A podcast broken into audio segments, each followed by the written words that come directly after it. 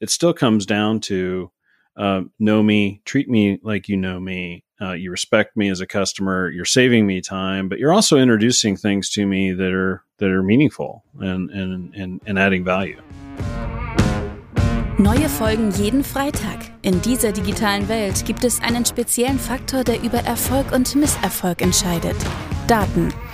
Doch nur die wenigsten wissen sie für sich zu nutzen.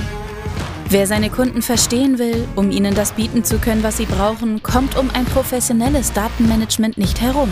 Jonas Raschedi interviewt andere Experten aus den Data-Bereichen und zeigt Schritt für Schritt, wie genau das funktioniert.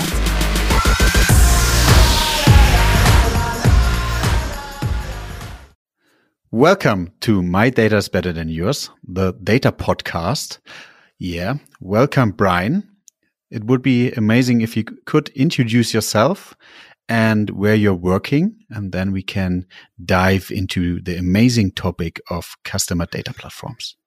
Jonas, thank you so much for having me on. I'm Brian Walker. I am uh, joining you from my uh, backyard office in Seattle, Washington. uh, maybe you can tell from the light that it's a little overcast here, kind of typical spring weather for us. Probably similar to your listeners in Hamburg or Northern Europe, I would say. Yeah. Seattle's weather today. Um, so, pleasure to be here. Um, I'm Chief Strategy Officer of Bloomreach. I am a longtime e commerce and digital marketing community member. If you say, if you say I, I've played lots of different roles in the industry, um, from practitioner many years ago, launching e-commerce sites and, and working to drive those. I've spent time at Amazon and Expedia earlier in my career. I also led the commerce technology research at Forrester uh, for quite a number of years. And during that time, I would say personalization and how we thought about bringing all these different kinds of solutions together was fairly nascent. Um, and you know the the notion of a digital experience platform or how to leverage data to to drive personalization and optimization was was already, of course, something we were focused on as an industry, but it was really just starting to come into focus. And in during my time at Forrester, also wrote about that and covered that in the market.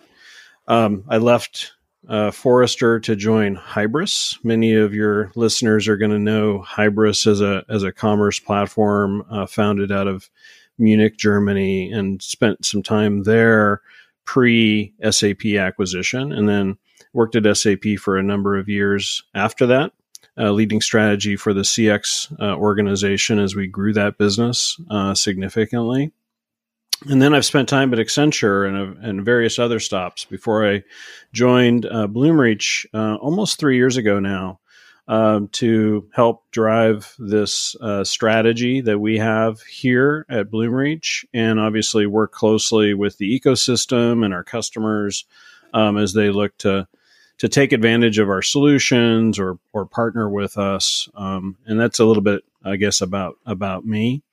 Uh, I have spent quite a bit of time uh, in Germany and in Europe uh, through my career, and so I've always really enjoyed that. I'll admit I haven't been back over since the pandemic started, so it now feels like quite some time ago. Um, yeah, certainly craving the opportunity to get back over there, and I think uh, here in a couple months I'll be uh, starting to to to make some trips back over. Um, I, I always say that you can intellectualize a market. You can talk to lots of people over the phone, or of course now uh, video yeah. conferencing. But you can't necessarily really understand a market unless you're really spending time there, face to face, meeting, idea, yeah. and also taking in the atmosphere in a sense. Um, so I'm looking forward to to getting back over there a little bit more about Bloomreach. You asked about um, we're the we're the world's number one commerce experience uh, solution provider. We we provide a commerce experience cloud that is comprised of really three different uh, key uh, solution areas that come together uh, for some of our customers using all of our solutions. And then we have many customers who may just use one of the three.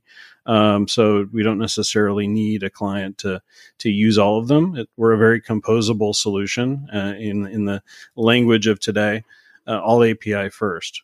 Those three solutions are discovery, um, where we power search, merchandising, and, and product recommendations on sites. That, of course, is leveraging consumer and product data to really optimize, you know, the the, the product discovery process that is so critical uh, in e-commerce and digital commerce environments. We provide a content solution that customers use to power their experiences across all their different channels. And of course, that's very tied in to um, the, the, the balance of our solutions when it comes to driving personalization and contextual experiences. And then the third is engagement. And that's where we have this powerful, you know, capability to drive personalized marketing across email, across SMS, and into social channels. Again, underpinned by this, um, you know, very robust uh, data platform that enables, you know, single view of customer and enables you to understand, you know, really in a in a real time fashion. Um, how customers are engaging, and then you know optimize your customer journeys, leveraging AI and ML, and and optimize that. The, the I think the the many people don't really know in a sense uh, how big Bloomreach already is. To be honest, we're yep. we're often considered kind of a hidden giant in a sense in the commerce technology and digital marketing, uh, uh, you know, ecosystem. Uh, but we're already working with uh, over 850 global brands. Uh, some of those that your listeners are likely to to recognize are Bosch, Puma. FC Bayern Munich and Hertha Berlin. They're in the Bundesliga. Mejuri, Yves Rocher, Rapha, you know, a great cycling brand, Marks and Spencer. Of course, there's there's many others, and we're already impacting over 400 billion in commerce globally through our solutions. That's a big number. Um, really, you know, if we were ourselves, right, a retailer or whatnot, right, we would be uh, among the the heavyweights. Really, only second yeah. to Amazon if you were to look at a market like the U.S. Even. So, you know, we're already operating at, at significant scale again, all the solutions are cloud based and are all have AI and ML essentially woven into it. And what differentiates us is the fact that this data platform uh, enables um, this personalization and optimization to aid the merchant, aid the marketer uh, in achieving their business outcomes. And I guess that's a probably enough as a as a as an intro. Uh, sorry if I rambled there a little bit, but uh, hopefully that gives you a flavor for uh, for who we are and who I am. Now it, it, that's that's very interesting, and the, the the, three pillars of uh, uh, about your product. And I would like to jump back because um, the three pillars I think are are based on a maturity level. Yeah, and I would like to use an analogy in um, yeah from, from the history. I think if you would ask a CRM analyst or yeah something someone who worked in a CRM department 10 years ago and asked a question, do you own all channels? He will say yes. And he will, he will state, let's say the, the not really newsletter or um, normal paper stuff and things like that. And if you compare it to now, if you will ask the same question to the CMS analyst, he will say for sure or she no, because there are more and more tons of channels and things like that. And that's the same, I think, for for for the um, for the inventory inventory of of of of, of shops, online shops. Um, 10 products uh, 10 years ago and now 10,000 uh, all want to be a marketplace uh, like like Amazon. So the way you tackle the user experience is totally different. Yeah.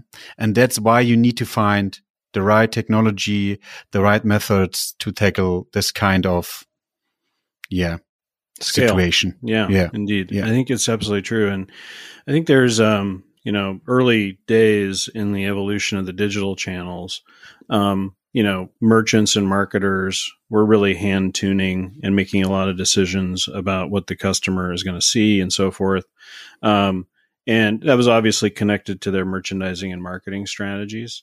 Yeah. A long time ago, we learned that the customer is always smarter than we are. You know, uh, you can be a very yeah. talented marketer and merchandiser, and by the yep. way, you know the brand narrative and the lifestyle that you are trying to represent, and the ways you want to connect with customers and the lifestyle, uh, or the, the problem you solve in a sense as well for a customer, right?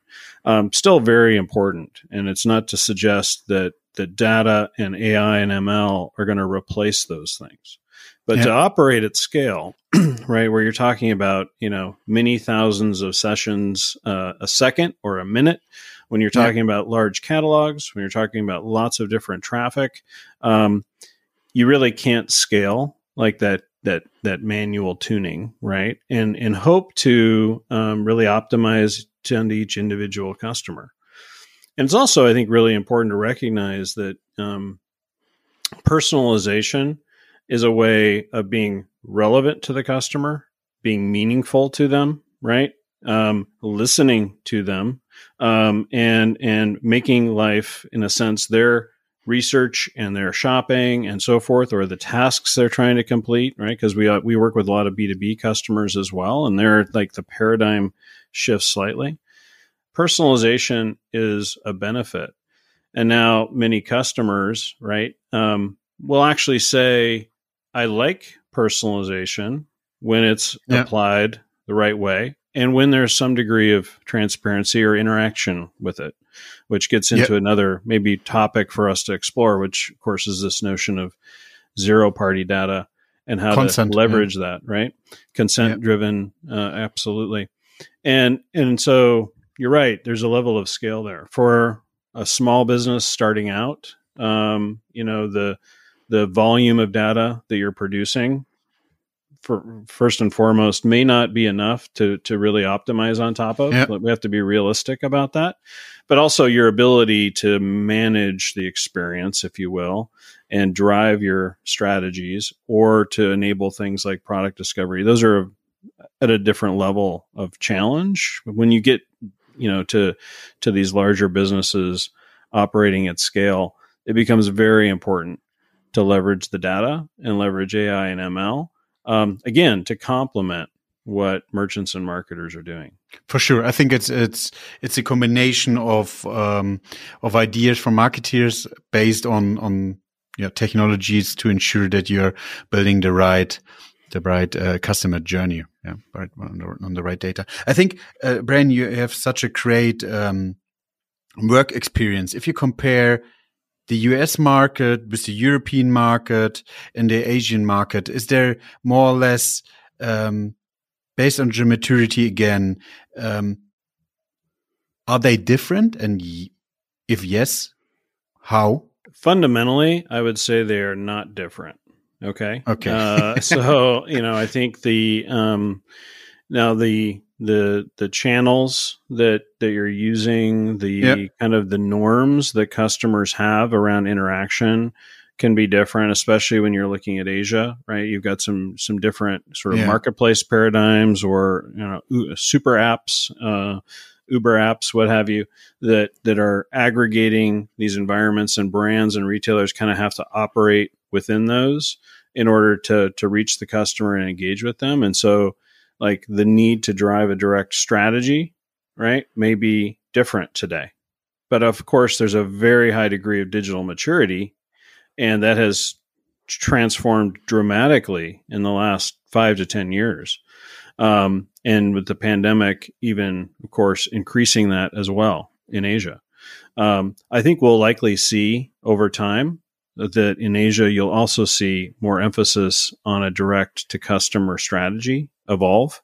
Um, I think that's a natural kind of evolution, if you will, but they're already operating at significant scale. They may not have access to the data that as an individual sure. brand or retailer they would like uh, operating in those environments. Um, so that obviously changes the characteristics. When you look at the US and um, European markets, I think it's really about um, the dynamics around uh, in-country localization and the fact that many businesses have, in a sense, you know, had to operate those individual markets somewhat independently. Um, you know, uh, and therefore the business scale inside each one of those units is smaller, right? And so, in aggregate, it may be very equivalent to say a, a mature U.S. business but it's just you know in a sense the dynamics of the market right? You build a business in the us you're you're going after you know a pretty significant audience right? And a significant market essentially one language. I mean it could be multiple languages obviously but essentially um, one uh, maybe two. And you're but you're operating within kind of one business and you're operating your ability to hit scale right in a sense is faster um, as a result and then you know, there has been sort of a difference in uh, direct marketing strategies and customer acquisition strategies. And we see that play out in our business um, in terms of how, uh, and again, this is changing. Um, it's been changing relatively rapidly in the US market and, in a sense, adapting more to some of the paradigms and thought processes that European marketers have been thinking about for much longer. Um, but um, so, in a sense, the fundamentals are the same, but there's obviously some unique differences for a variety of reasons. Yeah, I, I, don't want to blame Europe, but I think in, in Europe there are more currently discussions about on-premise or cloud, mm. um, how to. Uh, so more or less, big data starts when Excel crashes, and that's that's crazy.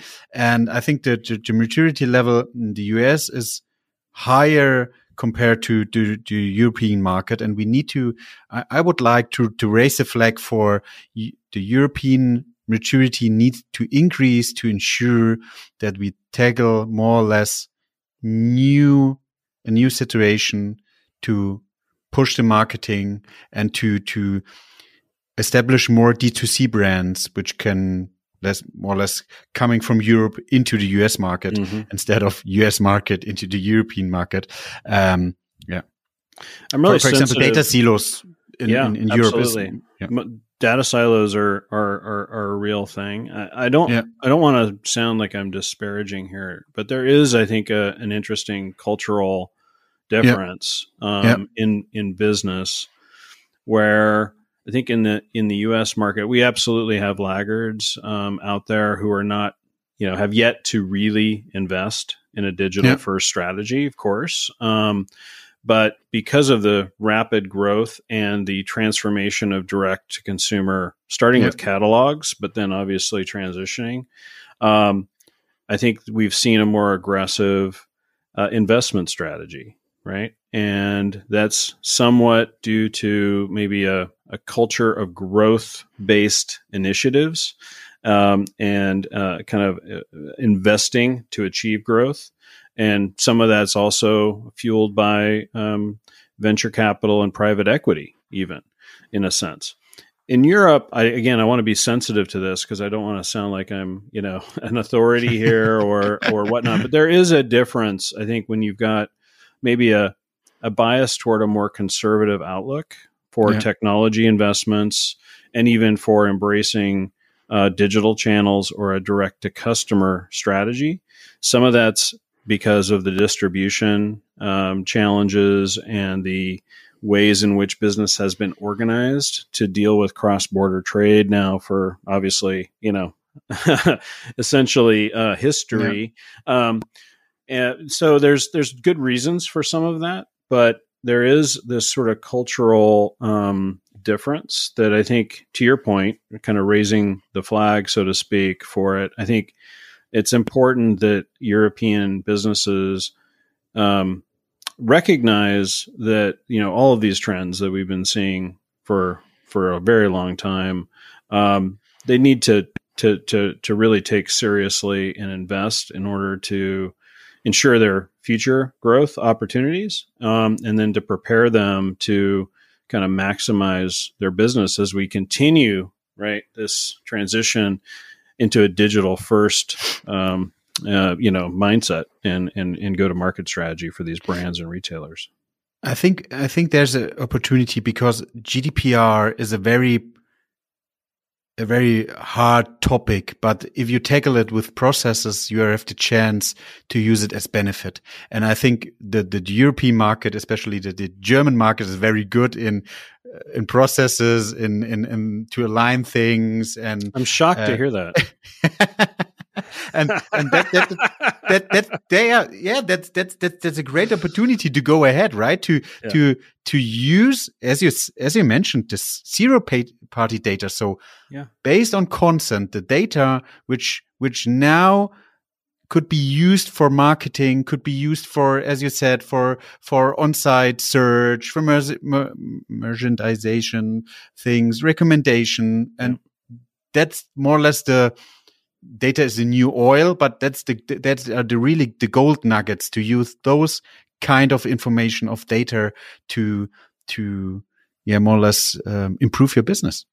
Yeah, yeah, I fully agree. And I think that it's kind of unfortunate in some ways that um, really since we started, you know, now many uh, decades ago, um, down this path, um, personalization and using data and using these techniques um, sort of naturally sort of seemed creepy. Um, you know, like the cons- customer isn't really in control and so forth. Mm. And that's certainly um, still true in, in, in, in some respects, um, yep. the way many use retargeting and so forth. But that, of course, we're into a fundamental transition, um, you know, um, in part through data privacy regulation, and then obviously folks like Apple and Google uh, making some some fundamental changes to how customers opt in, and clearly that's shaken up you know the existing paradigms around um, online digital marketing um, and and the use of third party data, right? And I think that's a healthy yeah. change.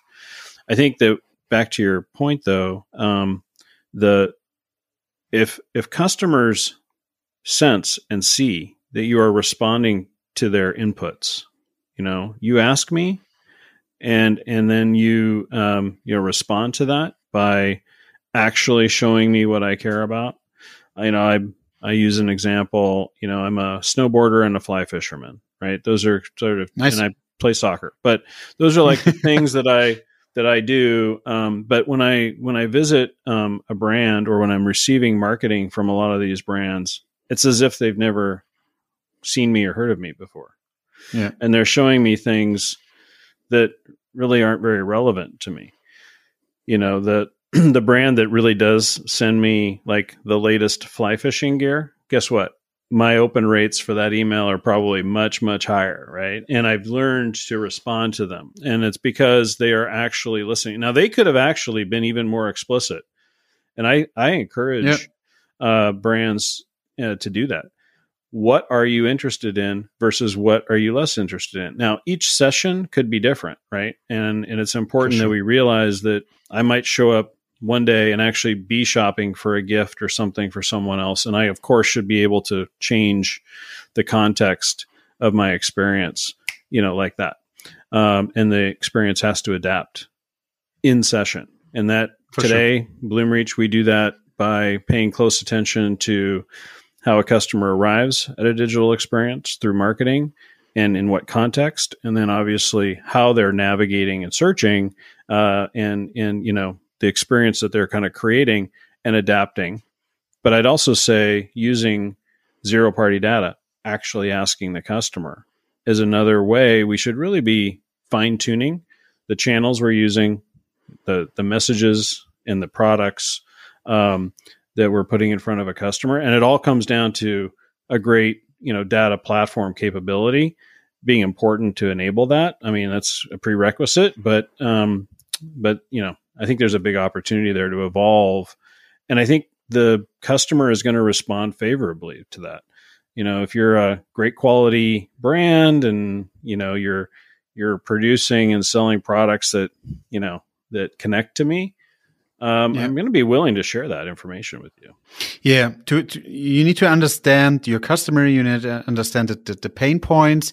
As you said, Brian, you need to listen to them and then change the way, um, in best case, in an automatic way, um, how you promote things or how you market things. All right? mm-hmm. And, and that's, I think that's, that's a very important point. Again, if you going back 10 years ago, you had the situation that you're having one marketeer sitting in front of the, of the, of the homepage, changing the teaser and more or less, um, putting five new products in the slider to ensure that there are the new uh, things to promote.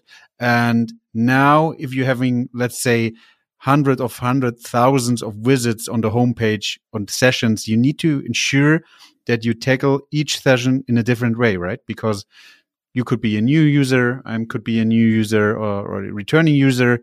Um, you would like to to buy something for your for your hobby uh, below 200 bucks and um, I'm below 100 bucks. And that would, would, be amazing yeah. And then um, there's a there's scenarios like replenishment right? Uh, for sure that's amazing that are, that yeah. are producing products so easy. that, that, are consumables and why not just make that a whole lot easier um, yeah. on your customer versus making them have to go through the process again every time? Yeah and um, this, this, is what you said. I'm, I'm not sure um, how, how you grown up, but I think in, in, in my small city here, there was one small store, right? Old lady, very, let's say 20 square meters, very small. And when you visit the, the shop and the shop and the shop again, that situation is that she knows what you would like to get.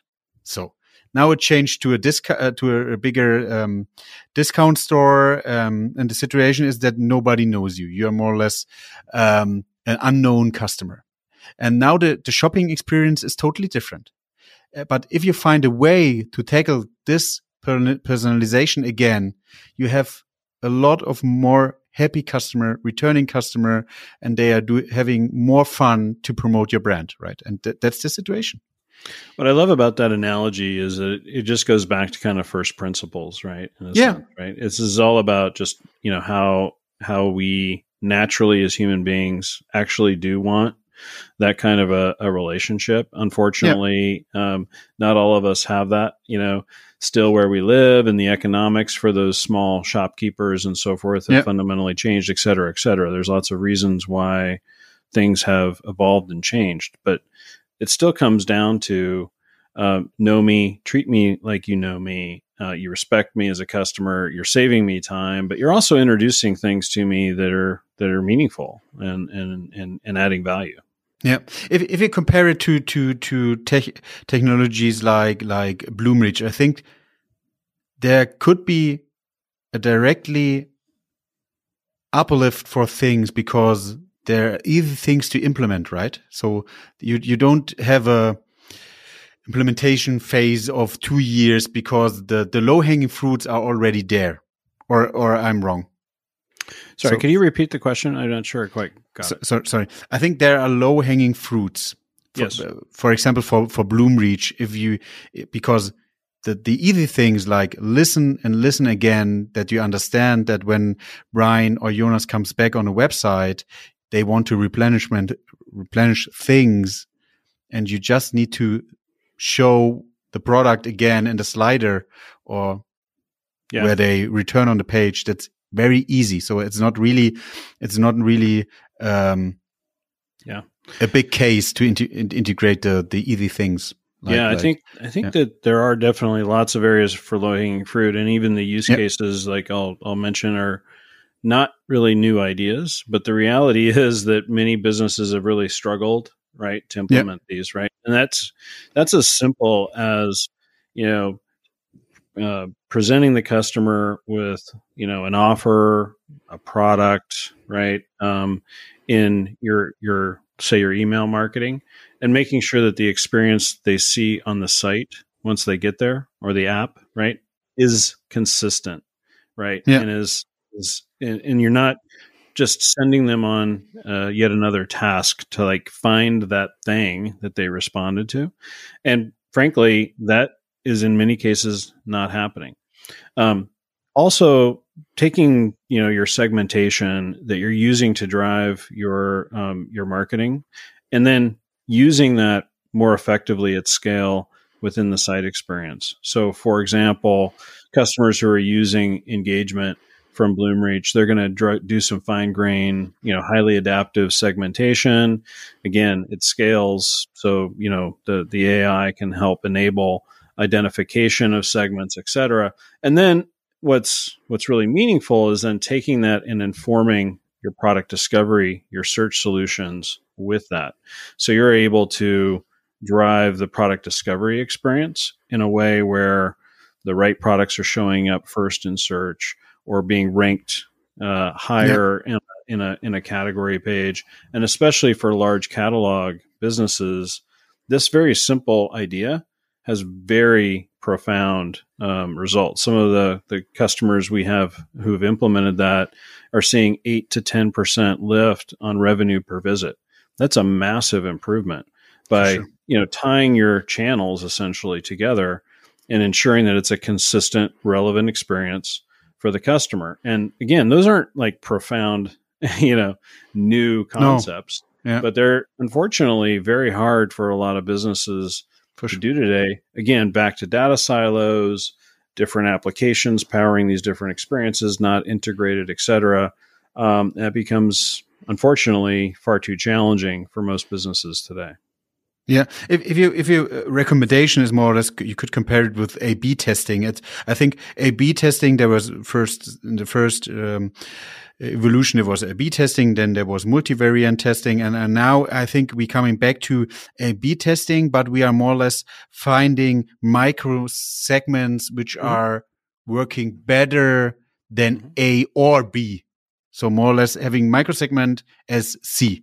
So and uh, that should be more or less this the, the strategy for the future for companies, right? You need to for sure grow your customer base, but additional to that, you need to ensure that the attributes at the customers is growing as well, so that you don't segment by demographic because you should segment by all tons of attributes which are related to the customer to ensure that you're finding lookalikes, that you're finding different ways to tackle um, recommendation and all of the, those kinds. Yeah, stuff, I yeah. fully agree with that. I think you know, rich customer attribution um, is is critical. It's it's it's something that if you are in the market for a CDP, you have to really understand the extensibility of the platform uh, that you're that you're looking at, and make sure that yep. it can really enable you know um, you know the scaling out of the the customer attributes. Um, and then you apply processing on top of that right which only amplifies the number of attributes that you can actually um,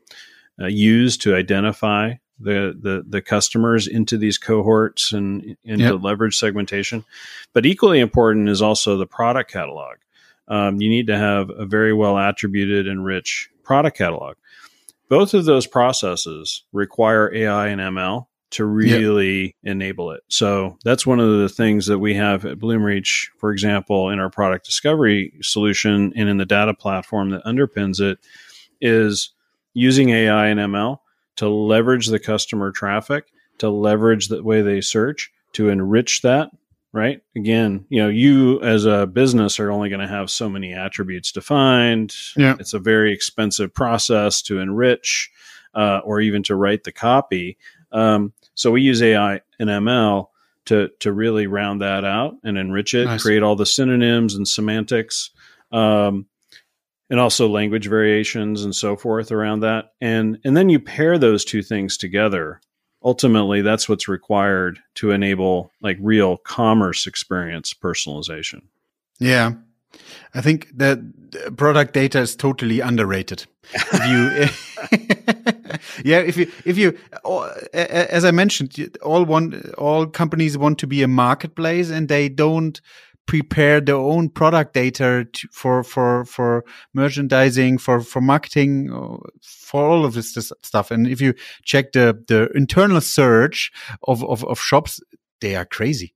Yeah, you're searching for a brand within a shop you you you you don't find a you don't find a, a, hit and then there could be the situation that you get something recommended but there's nothing more or less if uh, for our error page that's that's crazy. And there are so many ideas so many so many good opportunities to to to help the customers to be happy so that your own business grows. Yeah that's that's crazy yeah, I think you know many of your listeners are going to appreciate this point because if they're focused on CRM, if they're focused on marketing yep. and cu- leveraging customer data, they're they're they're I am sure recognizing that if they can just you know move the needle a little bit in terms of repurchase frequency uh, from their existing customers, they've got a massive win, right?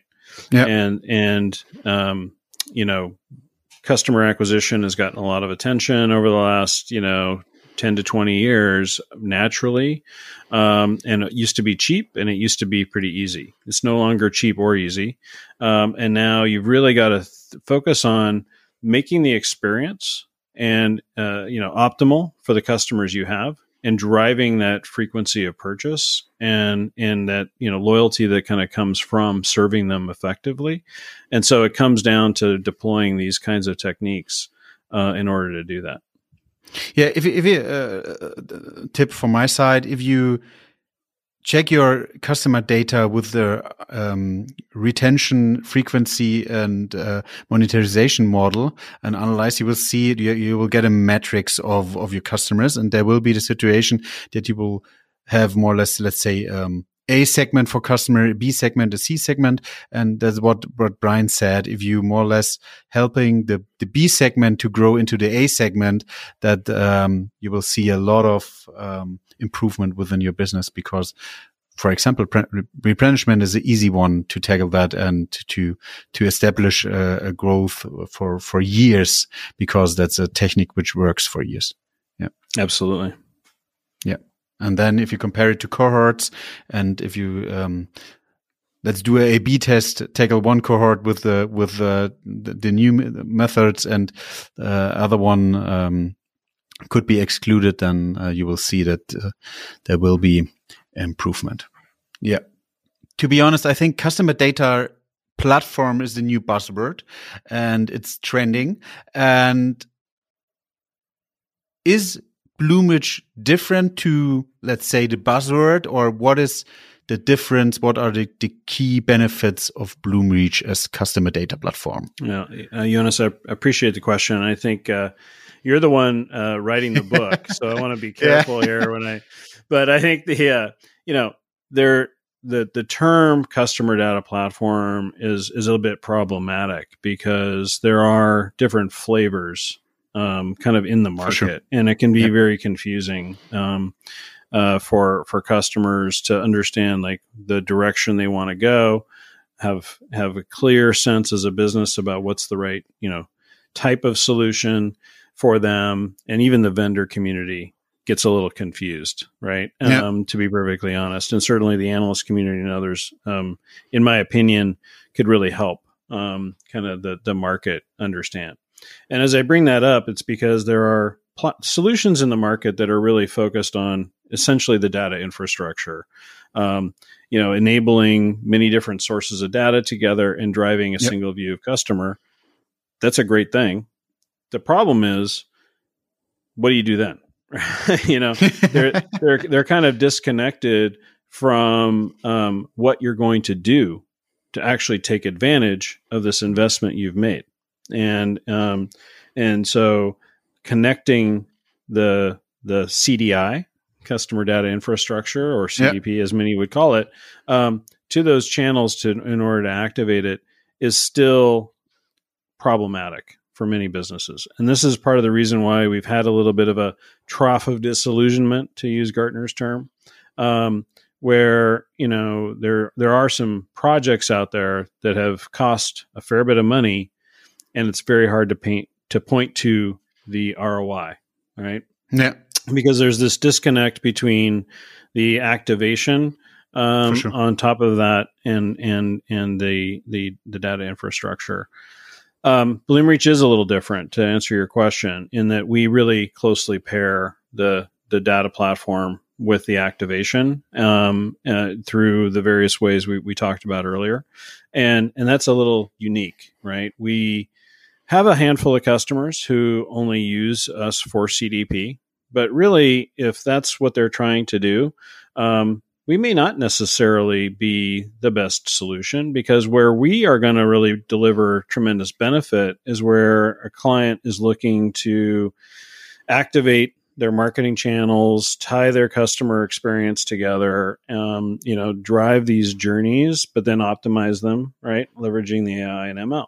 And so you know, in a sense, I don't want to say we're not interested in working with customers like that. Of course we are. But if they're not buying into like a bigger like problem that they're trying to solve and they're only looking at the data platform piece, um, you know that that's maybe a little bit of a mismatch if i'm perfectly honest the um, so there's that element that i think is really critical um, when it comes to to customer data and that is what kind of distinguishes bloomreach another area that that is often um, kind of a differentiator when we're working with customers is our commerce focus we are uniquely focused on commerce um, working with customers primarily who are driving digital commerce channels or who are omni-channel businesses that are trying to yep. stitch together nice. their digital and offline uh, or digitally enabled channels, as I say.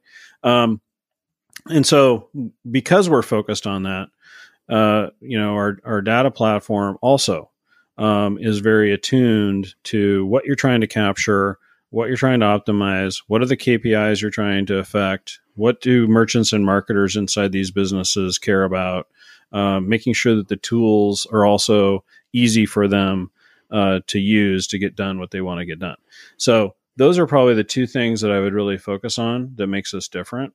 And again, pairing the customer and product data um, that I talked about, we are we are very unique, uh, and it's why I introduced the uh, Bloomreach earlier in the conversation as a commerce experience cloud, right? Mm. Because we are very focused on that, and we see marketing as an extension of of that experience. Yeah, I think if you if you uh, have more or less a slogan for maturity, it will be more or less having more data than insights, then having more insights than actions, and for sure you need actions to grow your business, right? And if you have more data than insights, you need to think about establish a central data warehouse. And then if you would like to extend, improve your marketing, you need to find a solution to put those data, which are more or less central and a combination of the marketing things like Google Ads data, Facebook data, and so on and so forth into a CDP and then activate it in, in, in, in, in offsite and for sure on site. Because if you're having a great offsite, um, experience, you need to ensure that you have the same on site to, to, yeah, get the purchase. Absolutely. And, you know, I think something kind of interesting there too is, um, you know, if you're looking at reports, let's say yep. you're doing testing and you're, you know, monitoring the performance of things very closely and you're looking at reports and then making decisions and then trying to act on those decisions, you're probably too slow. And so, you know, it's also how leveraging um, AI and ML enables that scale that we were talking about earlier, right? You have to um, enable the system to adapt essentially in real time to the customer um, in order to really get the full benefit. If you're, you know, leveraging reports and trying to take action on them, you're very limited in in what you're going to be able to accomplish. Yeah, yeah, and and you don't want to scale your costs, right? You want to scale your, your revenue. So if you employ more and more people to tackle the the action, it would be a mess. So you need to yeah, ensure that there's a lot of automatization to ensure that you're more or less real time or near time to um, to help customers. And just a maybe an important point, I think you know, given given the audience here, I think you know, for us, we we take um, data privacy, security, and compliance very very seriously. In fact, the the Bloomreach uh, CDP, I think, was the first or among the first to be certified um, under the GDPR regulations when they first came out. Um, and nice. you know, we we have a a team very focused on enabling that. So none of the things that we're talking about are in conflict with um, you know ensuring that that you're respectful of the customer's data privacy and in compliance. Um, and you know the customer should always be in control um, you know of their data. I, I, fully uh, believe that and the company fully believes that and our solutions are built that way. So the, the kinds of things we're describing here by no means are in conflict um, with with ensuring that you're operating within the right framework. Yeah, it's a very important point, as you as we already mentioned that um, you need to respect the, the consent um, of the of the user or customer to ensure um, that you could use additional to that the zero party data to improve the customer mm-hmm. Absolutely. journey. Yeah. Yeah, I, I, think that's that's that's a very important point to understand um, the background of the buzzword customer data platform. It's very important to understand um, that you need to more or less check your business and um, if you have three pillars, let's say ingest, model analyze, and activate the data, uh, the data. So, um, which customer data flow platform you need to choose. To be honest, in my personal opinion, um, is that uh, the situation should be that you have an architecture um, beside of that. So you should have a, a, data warehouse, data lake to to um, mm-hmm have a central place for all of the data you, that you could have your reporting and analysis um, use cases beside of the customer da- uh, data platform because you need within the within marketing you don't need to be 100% accurate right? So 99% is totally fine. But if you would like to you uh, have the the business reporting financial reporting with 99% it could be critical. So um, so different use cases different systems and um, different speed and you need to ensure that you have the right architecture. Um, and, and, I should just add that Bloomreach works really effectively with other CDPs. Uh, you know, that just adds more complexity there. But because we're very yep. focused on the commerce experience and activating yep. these channels, you know, it's not even uh, the case where an, a customer has an existing investment in sort of the infrastructure side wouldn't get value right from uh, enabling the their customer experience and marketing channels with the Bloomreach CDP. I know that's confusing and you know, but but the reality is these things actually can pair together very effectively because for a lot of businesses they're focused on their data infrastructure really as an enterprise wide you know requirement mm. uh, that they're trying to solve for. And you know they they may not have really focused on the experience or marketing channel optimization when they were defining what they needed. So it, it is a complicated topic. And um and uh you know it's one where you know businesses need need to really you know get the right inputs, uh, get the get get the right advice, and really think carefully about what they're trying to do versus just checking a box um, when they when they think about what their requirements are for for CDP. For sure, uh, my, my, my recommendation is always a searcher, experienced consultants company or something like that. Um, hire experienced people to ensure that you are tackling um, or giving getting the right strategy to or, tackle the or asking the, the right questions really. Yeah, yeah. or all right. Yeah or very easy asking the right questions. Yeah yeah. Um yeah thanks a lot brian. Um well it's my pleasure. Thank you for having me on. I look forward to making the trip over and maybe we can uh, grab a beer together when i'm over. Yeah or uh, uh, doing fishing together right? There we go. okay come on over. yeah. Yeah. Yeah yeah, yeah, yeah. I, um, I, I need to uh, buy some clothes so that I could more or less uh, getting into the sea. And uh, yeah, yeah, um, yeah. My my last question is always the same. If you need to describe your data business um, with a movie title, the Bloomreach data business with a movie, or title. your own, up to you, up to you, Brian. Oh my goodness. This one's kind That's of a good question. me. This is a very brain teaser question. Yeah. Um, you know, I, am not sure it's the best analogy, but it's just the movie that comes to mind because it is really one of my favorite movies, and it does combine, you know, MI and ML, uh, AI and ML, and it does, it does, you know, kind of lean us into the future. Although, of course, maybe slightly dystopian, so we want to be careful yeah. with that. But I'm going to say Blade Runner. Uh, oh, nice. You yeah. Know? Um, oh, you know, you've got this melding of human and machine. It's starting yeah. to blur. Yeah. You know, you're leveraging AI and ML obviously to to to do some optimization. Yeah. There's a question in there, obviously, about yeah. the right way to do that. Um, and like I said, it's a bit dystopian, but it is obviously um, one of easily my top five movies. And nice. uh, you know, still a phenomenal narrative for us to think about, right? Philip K. Dick and and you know, do androids dream of electric sheep and that whole story. Um, Yeah. forget about the remake that or the you know that that one. let me just put that aside. But the original the original movie was pretty impressive. I just opened my browser. I will put it on my watch list. Oh goodness, yes. again. I don't know. That's a good one. Nice. Yeah, thanks a lot. Um, I will put all informations about Brian and Bloomreach in the show notes. So don't hesitate to um, search for more informations and contact Bloomreach or Brian for more information. Thank you so much for having me on. It's my pleasure. Thanks.